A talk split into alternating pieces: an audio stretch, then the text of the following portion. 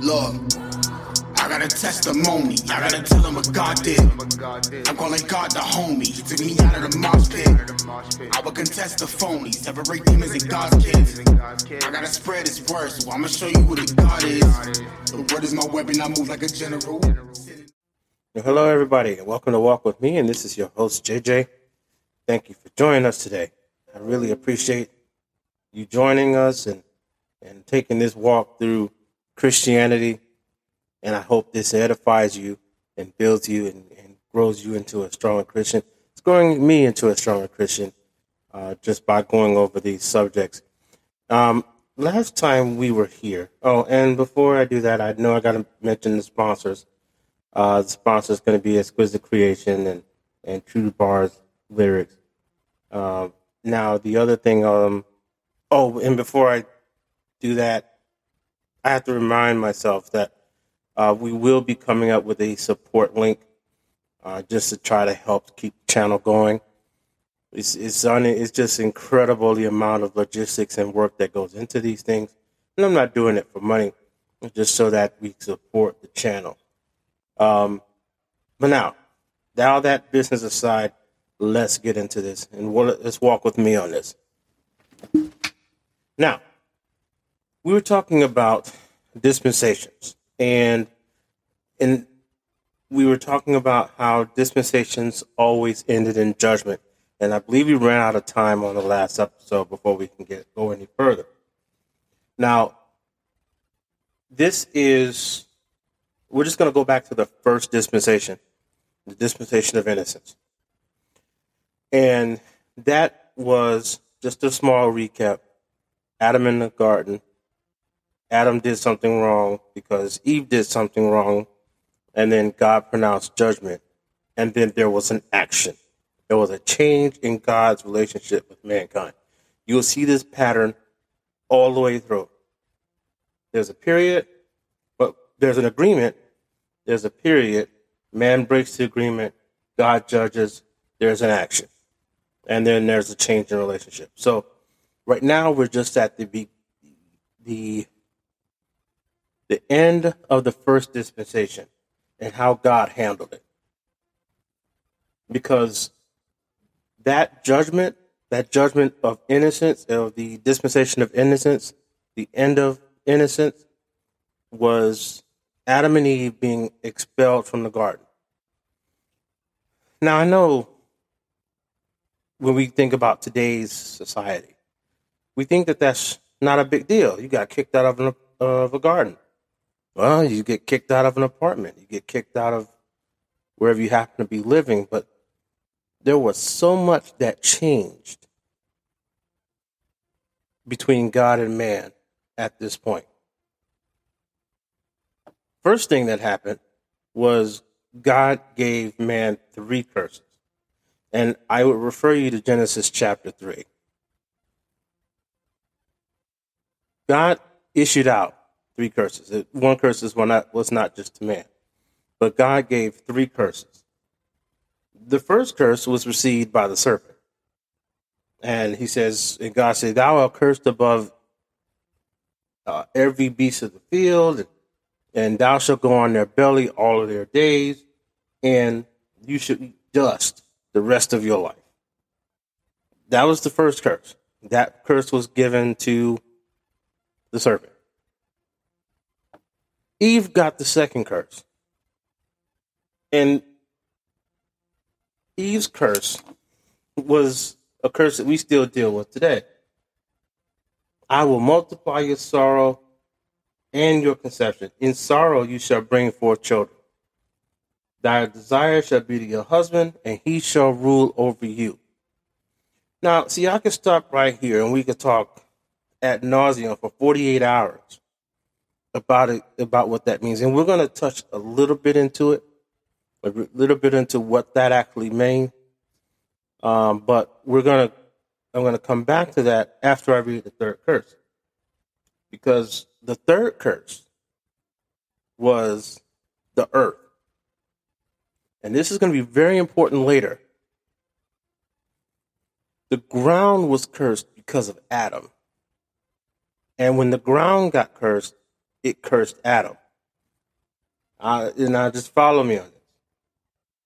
In sorrow shall you eat of the ground all the days of your life. And I'm paraphrasing here. But we're still in Genesis chapter 3. Thorns also and thistles shall it bring forth to you, and you shall eat of the herb of the field, and the sweat of your face shall you eat bread until you return to the ground. For out of it you were taken, for dust you are, and dust you shall return thither. Now, just think about what just happened. God t- cursed the dust, the dust of the ground. Adam was made of dust. So Adam got a curse too. Now, we can, I, have heard it argued, and this is what I wanted to go back to when it comes to Eve. I've heard it argued so much that it was Eve's fault. And this is why man is supposed to rule over women. Not necessarily. Because, again, Adam wasn't deceived. Adam was just weak. And so, what God was telling Adam was that because your weakness now, back then, now you got to step up and take control. This was actually a curse. You don't think so? Try to tell a woman she can't do something. Just, I'm just saying, just, just, just, just do it. Just try to tell a woman she can't do something, and and you will, you will face the wrath of heaven. So, um, now, that was the three curses. We, we, we got exposed. We have the three curses. Now let's look at what's going to happen in the change of relationship between God and man. Now, God told man that he can't live with sin, that God can't live with sin. So, God put man outside the garden because that was symbolic of the relationship of God being with man. That was God's intimate place with man. God would walk with man in that place. Sin could not enter into that place. And since man had sinned, he couldn't enter. I mean, we, we should do that now when we go into our prayer area in our intimate time with God. We got to shed that sin. That's why the first thing you have to do now is repent. And I feel like I'm getting ahead of myself, but this is important. Now, when when man knew that he was naked, he sought to cover himself. And and he tried to sew some fig leaves together. And I, I, I laugh when I see that artist rendition of Adam walking around with, with three pieces of leaves over his private parts when the Bible refers to it as an apron of figs. Adam put some work into this. It was an apron. Now, I've never seen an apron just cover just these little private parts, but I've seen aprons you hang over your neck, it comes down, it covers your chest, and it comes down maybe about the knees. And I've also seen aprons that just kind of wrap around your waist. It's my opinion, and this is out of the book of JJ here. Uh, and this is where we got that idea from. Because the Bible says it's an apron. So God still considered that to be naked. That apron. Yeah, even though Adam put so much work into that, because if you ever tried to sew leaves together, it's a failing, a failing proposition. You're not just going to just throw two pieces of thread and a leaf together and that's going to stay. You have to take a lot of leaves and do a lot of work and cover or, or put all that stuff together and try to cover yourself. And God still considered that a failure. So what God did was made him a covering out of animal skins. So just to cover your nakedness, to cover your rebellion, to recover your sin, blood had to be shed because the skin of animals had to come off the animals. Blood was shed. Now, think about that for just a moment. Blood was shed for your sin so that you can be covered. This is this becomes a general theme of God, of the Bible. You sin, blood had to be shed, sins had to be covered. And God is the one that made the coat of skins and showed Adam that this is what had to happen. So to cover your nakedness, to cover your sin, to cover um, your wrongdoing, is often is not going to be as easy as you think. It's going to take. It's going to be consequences to your sin. It's going to be consequences to your actions. There are going to be every sin that you have, even if it gets forgiven or not, there will be consequences. And we'll talk more about that. Um, now, as a matter of fact, I, I was thinking about this a moment ago, and it's really hard not to get ahead of yourself here. That before man was driven from the garden, God made the coat of skins. So even still, in the middle of a judgment, God is still giving you the, the seeds of salvation to get through your punishment. The blood, the covering, but now the consequence. These other consequences are still coming. God was not going to curse the ground inside the garden. That's why he put him, that's why he put Adam outside the garden to experience that. Now, then Adam was driven from the garden. We we've got this. And there were blessings and delights and and instead of the blessings and delights that were visible, a cherubim was placed at the at the garden, at the gate of the garden, and it had a flaming sword to keep him from coming in and, and getting to the tree of life.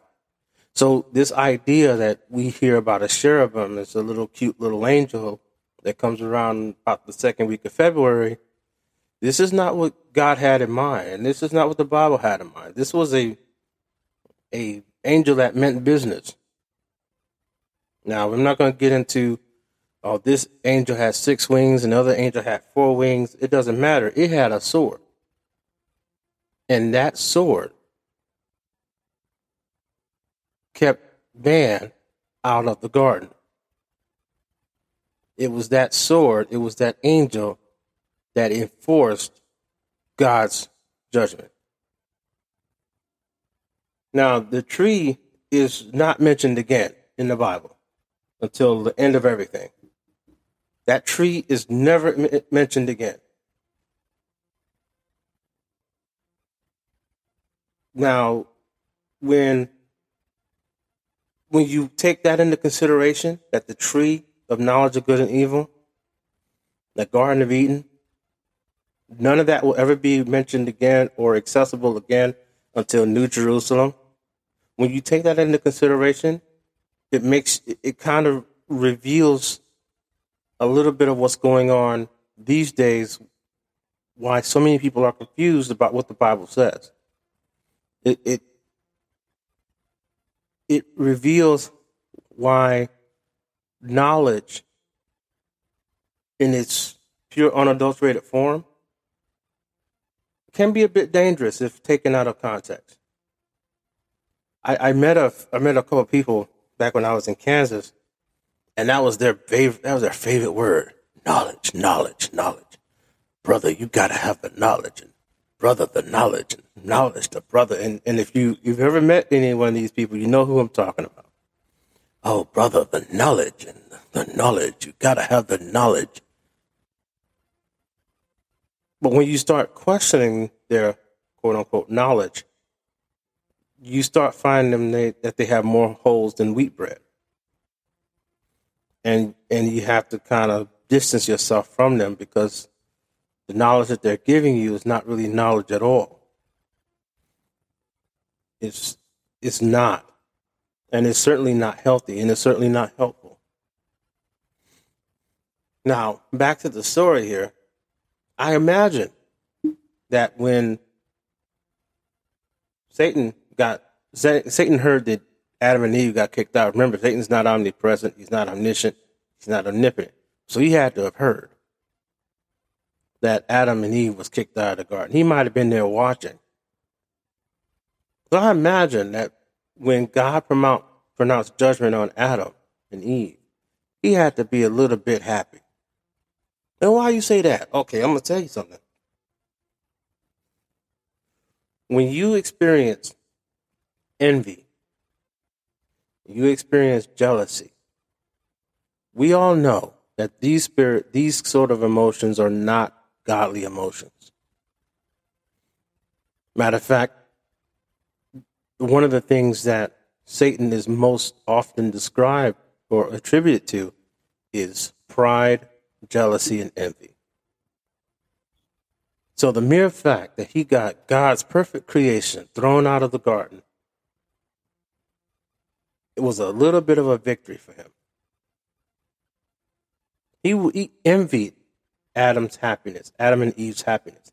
He envied that envy, is that uh, that innocence because that was something that Satan could never have again after he got thrown out of heaven.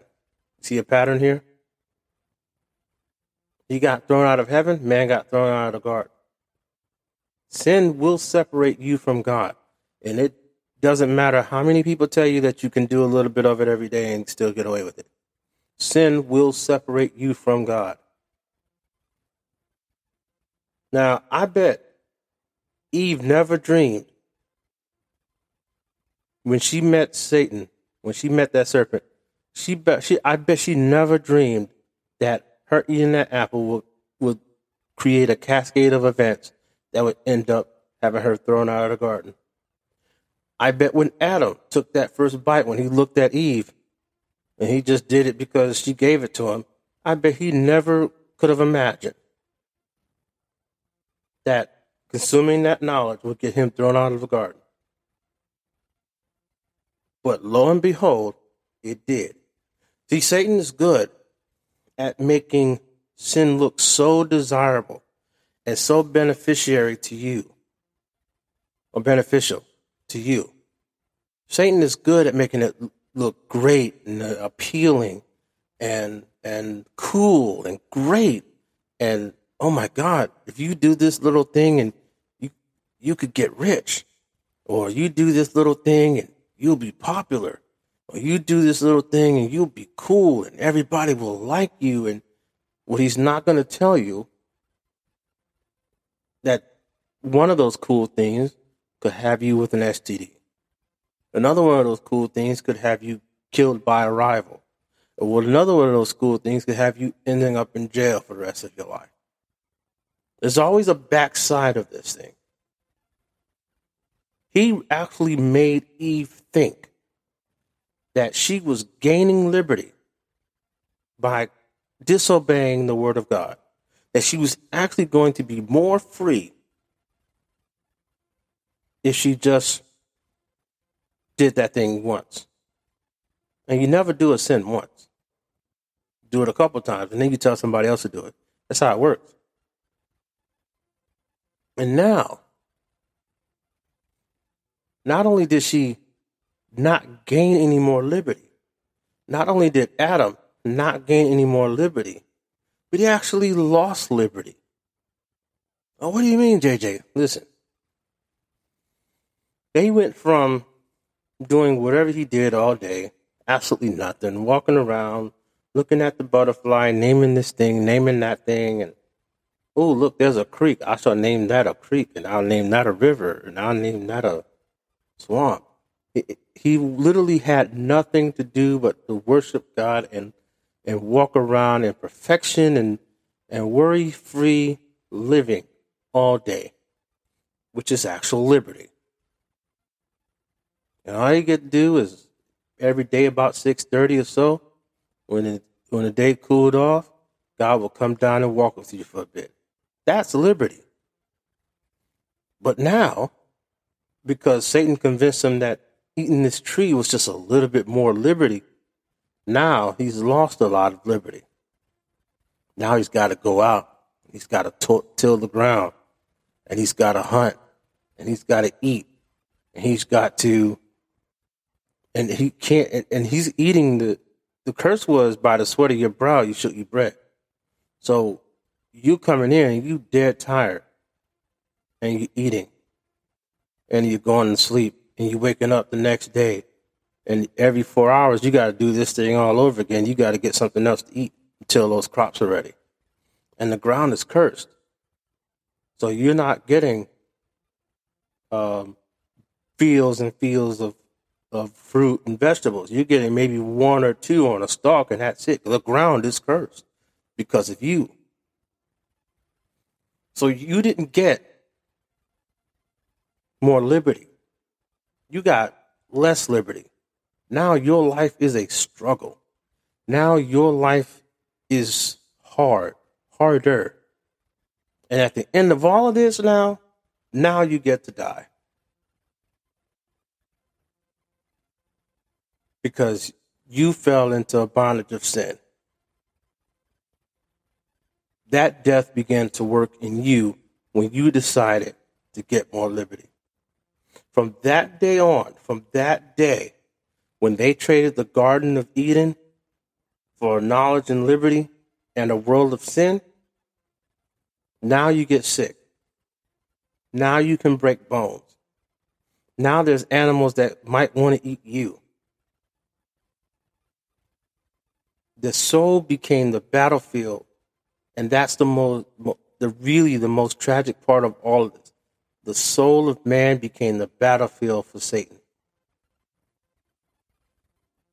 We still fight today in reference to that. We still fight on that same battlefield. We still fight against sin. We still fight, and that takes up so much of our time and it eliminates a lot of liberty.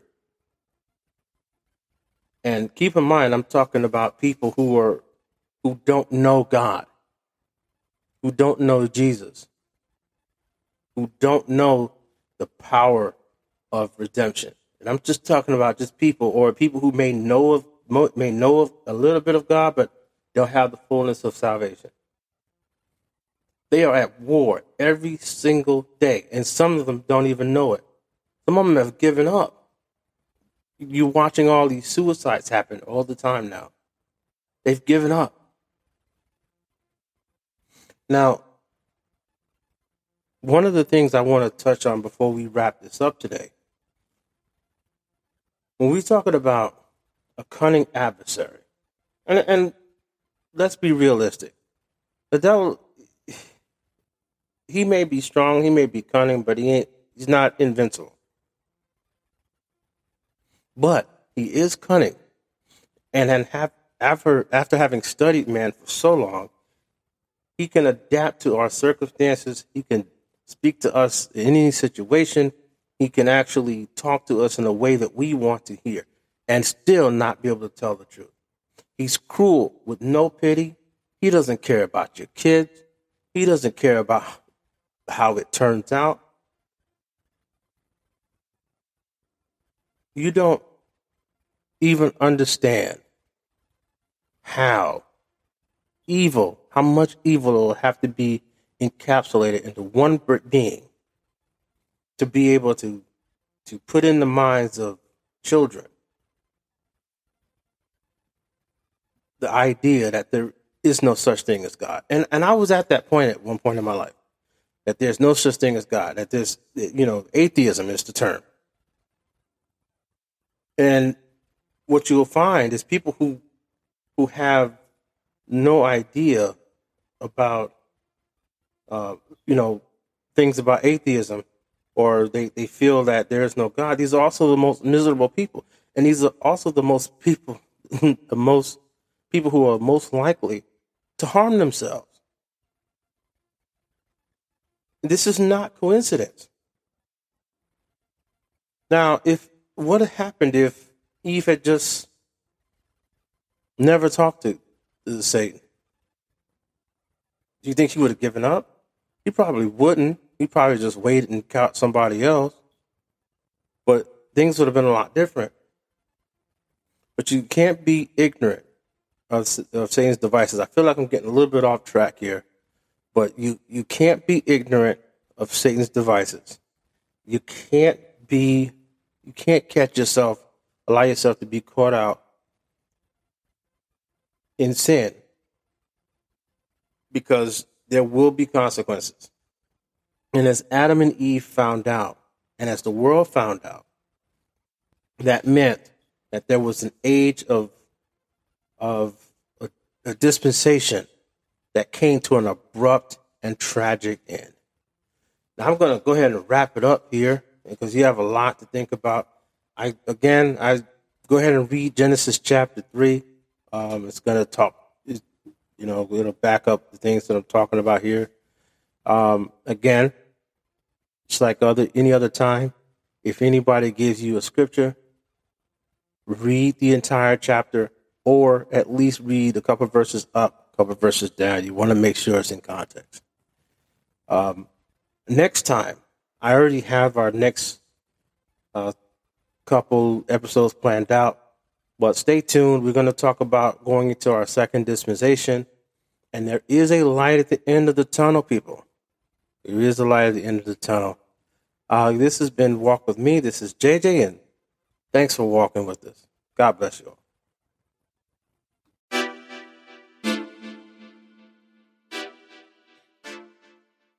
Yeah. True. Do it for Jesus. Jesus. Everything I've been do, give me a reason. Give me a reason. I got this regular words of a genius. Words of a genius. Everybody need to know who the leader. Who the leader. See, I do it for Jesus. Jesus. Everything I've been do, give me a reason. Give me a reason.